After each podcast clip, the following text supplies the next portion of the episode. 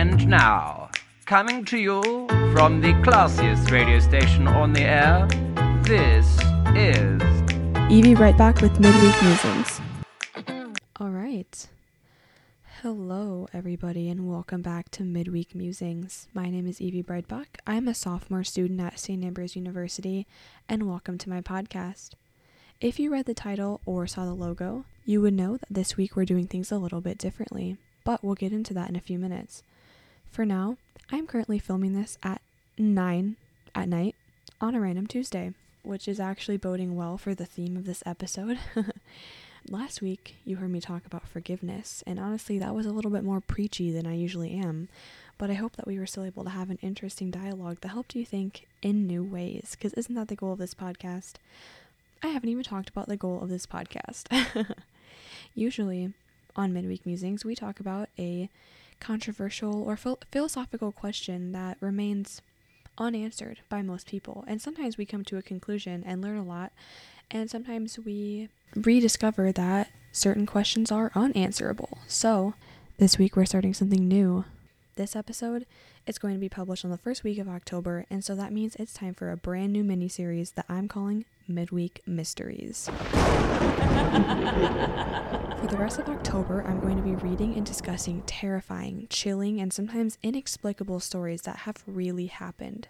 So let's not sit back and relax. Sit back and don't relax because, as usual, this podcast will keep you up at night. But this time, it's not going to be because your mind is spinning. Oh, no, no, no. It's going to be because you are too scared to sleep.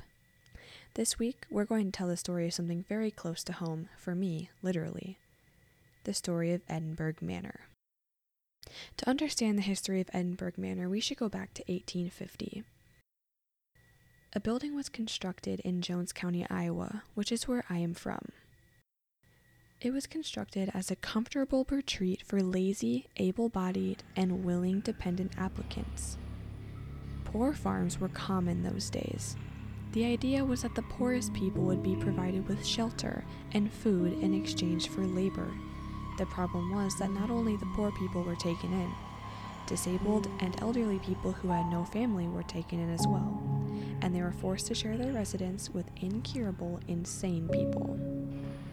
Some, quote, inmates, as they were, were referred to, were discharged and left the facility, but most of the residents died at that farm the dead were released back to their families. If a deceased person had no family or wasn't accepted, he or she was buried in the pauper cemetery on the property. There are rumors that some bodies were buried on other spots of the estate. The poor farm was eventually closed and even demolished in 1910. This was the period in which Edinburgh Manor was built construction was completed in 1911. Then it opened its doors to the insane, disabled, poor, and elderly once more. Edinburgh Manor was in operation until 2010. By then, it was stated that the manor was unsuitable for inhabiting any longer. The patients were transferred to a new hospital, and Edinburgh Manor was abandoned. Later, plans were made to turn it into a bed and breakfast, but too much work had to be done to make the property safe again. The new owners, Cindy and her husband, wanted to restore the property back to its former glory. While they were working on it, they experienced strange occurrences. In 2012, they decided to open the facility for paranormal overnight stays and daytime tours. Edinburgh Manor is rumored to be one of the most haunted buildings in the Midwest, perhaps even in the entire country. Of course, the documented deaths are one of the reasons why there is so much paranormal activity. But don't forget that asylums and places similar to the manor, as it is often referred to, weren't a happy place. Overcrowding, lack of personnel, people being restrained in order to manage them, even sexual assault. These are just a few of the issues that made the management decide to shut it down in 2010. The ghosts of Edinburgh Manor don't only walk the corridors at night. During the daytime tours, people have heard giggling, footsteps, and even seen full body apparitions. There are many recorded EVPs, and Edinburgh Manor's website even holds some ghost pictures you can watch. A couple of ghosts have been identified, so let's look at them. The first floor of Edinburgh Manor is haunted by several spirits. One of the spirits is that of a sweet and playful girl. She's singing, laughing, and running down the hallways.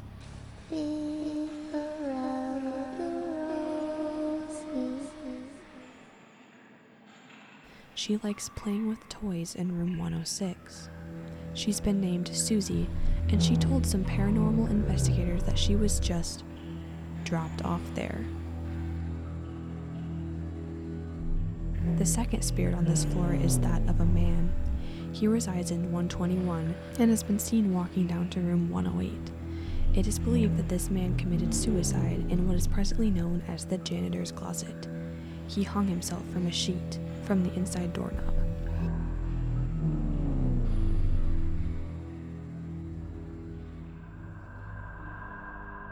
On the second floor, while the current owner spent a night in room 200, he felt as if someone was squeezing his big toe.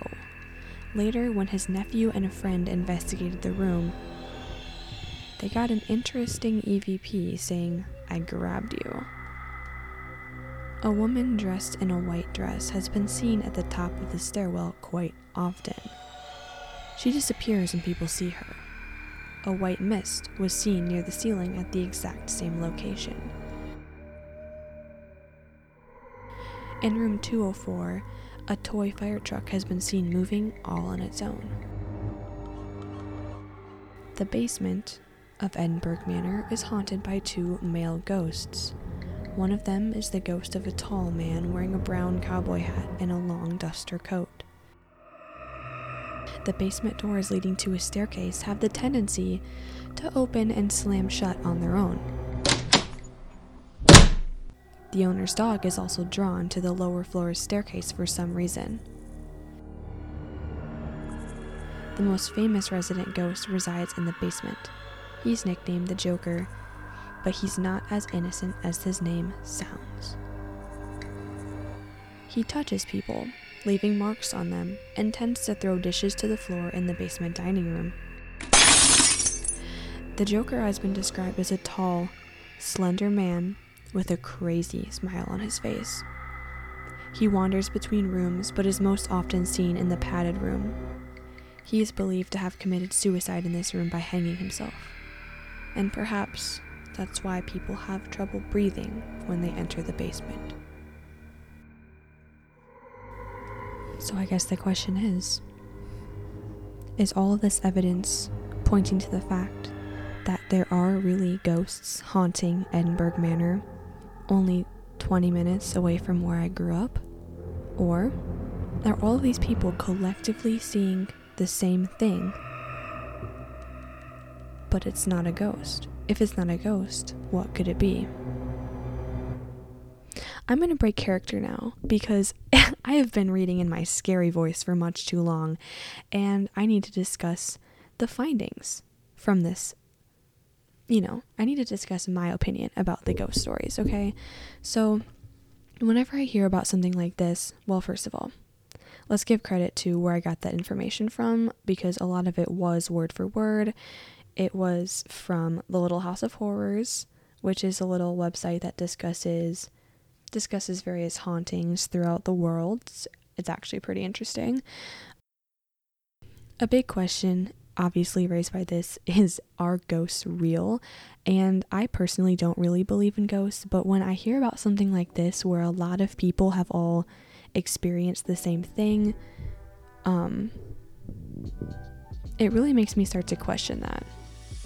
The fact that they were able to go in there and get EVPs saying like what the ghosts were saying, an EVP is an electronic voice phenomenon, which is like a basically a technological way to find to hear what a ghost is saying when ghost hunters go out looking for these things, which is questionable to me because it's like how could any sort of technology pick up a ghost's voice? I'm not really sure. I like in the month of October, I like to believe in ghosts because it's more fun that way. But so normally I would not say that I believe in ghosts But stories like this make me question that belief, especially during the month of October, because it's honestly more fun to believe in ghosts. And if I have the chance to come back as a ghost and haunt somebody, I'm definitely going to believe in that chance. But is there actually like any scientific proof that proves that ghosts might exist? I'm not even going to bother discussing the reasons that they might not because that's just too boring. It's like reason, common sense, science. Like we know that there's plenty of proof that they wouldn't exist, okay? But what is the proof that ghosts may, in any off chance, exist? Apparently, Einstein's laws might prove that. Um, So, Albert Einstein said that energy cannot be created or destroyed. It can only change from one form to another. When we are alive, we have electrical energy in our bodies. And what happens to the electricity that was in our body, causing our heart to beat and making our breathing possible? It's pretty simple. When a person dies, the energy in their body goes to the environment. When a human dies, the energy stored in his or her body is released in the form of heat and transferred into the animals that eat us. Wild animals, if we are unburied, or worms or activity, well, worms or bacteria, if we are, or plants absorb us. If we're cremated, the energy in our bodies is released in the form of heat and light. And when we eat dead plants and animals, we're consuming their energy and converting it into our own use. Food is metabolized and digested, and the chemical reactions release the energy the animal needs to live, move, and reproduce. That energy does not exist in the form of a glowing ghostly ball of electromagnetic energy, but rather in the form of heat and chemical energy. And many ghost hunters say that they can detect the electric fields created by ghosts. And while it's true that the metabolic processes of humans and other organisms do generate low level electrical currents, they're no longer generated when the organism dies. Because the source of energy stops, the electrical current stops. So if you are dead, you don't radiate this low level electrical current. Most of the energy that any dead person leaves behind takes years to re enter the environment in the form of food. The rest dissipates shortly after death, and not in a form that can be detected years later. So basically, contrary to popular internet belief, Einstein's laws do not prove that ghosts exist. So, for those of you who are like me and want to believe that ghosts are real, there's low frequency sound. Just as the human eye can only see light at certain frequencies, the human ear can only hear certain ranges. You know how we can't hear dog whistles. And similarly to high pitched sounds, human ears have trouble hearing low frequency sounds as well, below 20 hertz approximately. This is known as infrasound. And when we are exposed to these sounds at low frequencies, we get the feeling of chills or nervous feelings of, quote, revulsion and fear. So, if you want to believe that it's a ghost making that sound, go for it. Otherwise, it might be something else, but that's boring. so, unfortunately, I was not able to find any scientific proof in my research for this episode that ghosts are real. But for the sake of the rest of the October series, we're going to pretend that they are. And because I mean, if a lot of people collectively experience the same things at Edinburgh Manor, I think it's safe to say that there's something fishy going on there, whether it's like an episode of Scooby Doo where people are pretending to be ghosts to scare everyone away from the treasure, or lots of people really died there. Like 150 people died. That's 150 possible ghosts that could be on that property. And you're not going to catch me anywhere near it in the near future after learning about all of that.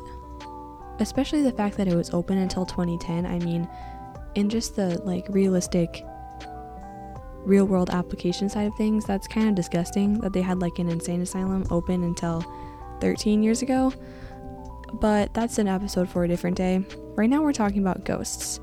And, you know, as I always say, we take Evie's word with a grain of salt because I'm not an expert and I don't want to get in trouble for telling people that ghosts are real. So believe what you want, they are real or they're fake. but they're really real. This is a subliminal message.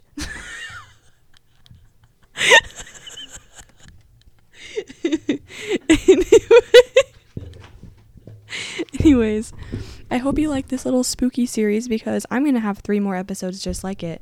So, I will see you next week on Midweek Mysteries. Midweek Musings airs at 6:30 on Wednesday nights on 106.1 FM in the Quad Cities area. But you can also find it on Spotify, SoundCloud, or wherever you get your podcasts. This podcast was recorded at the studios of KALA FM St. Ambrose University. Opinions expressed are not necessarily those of KALA Radio or St. Ambrose University.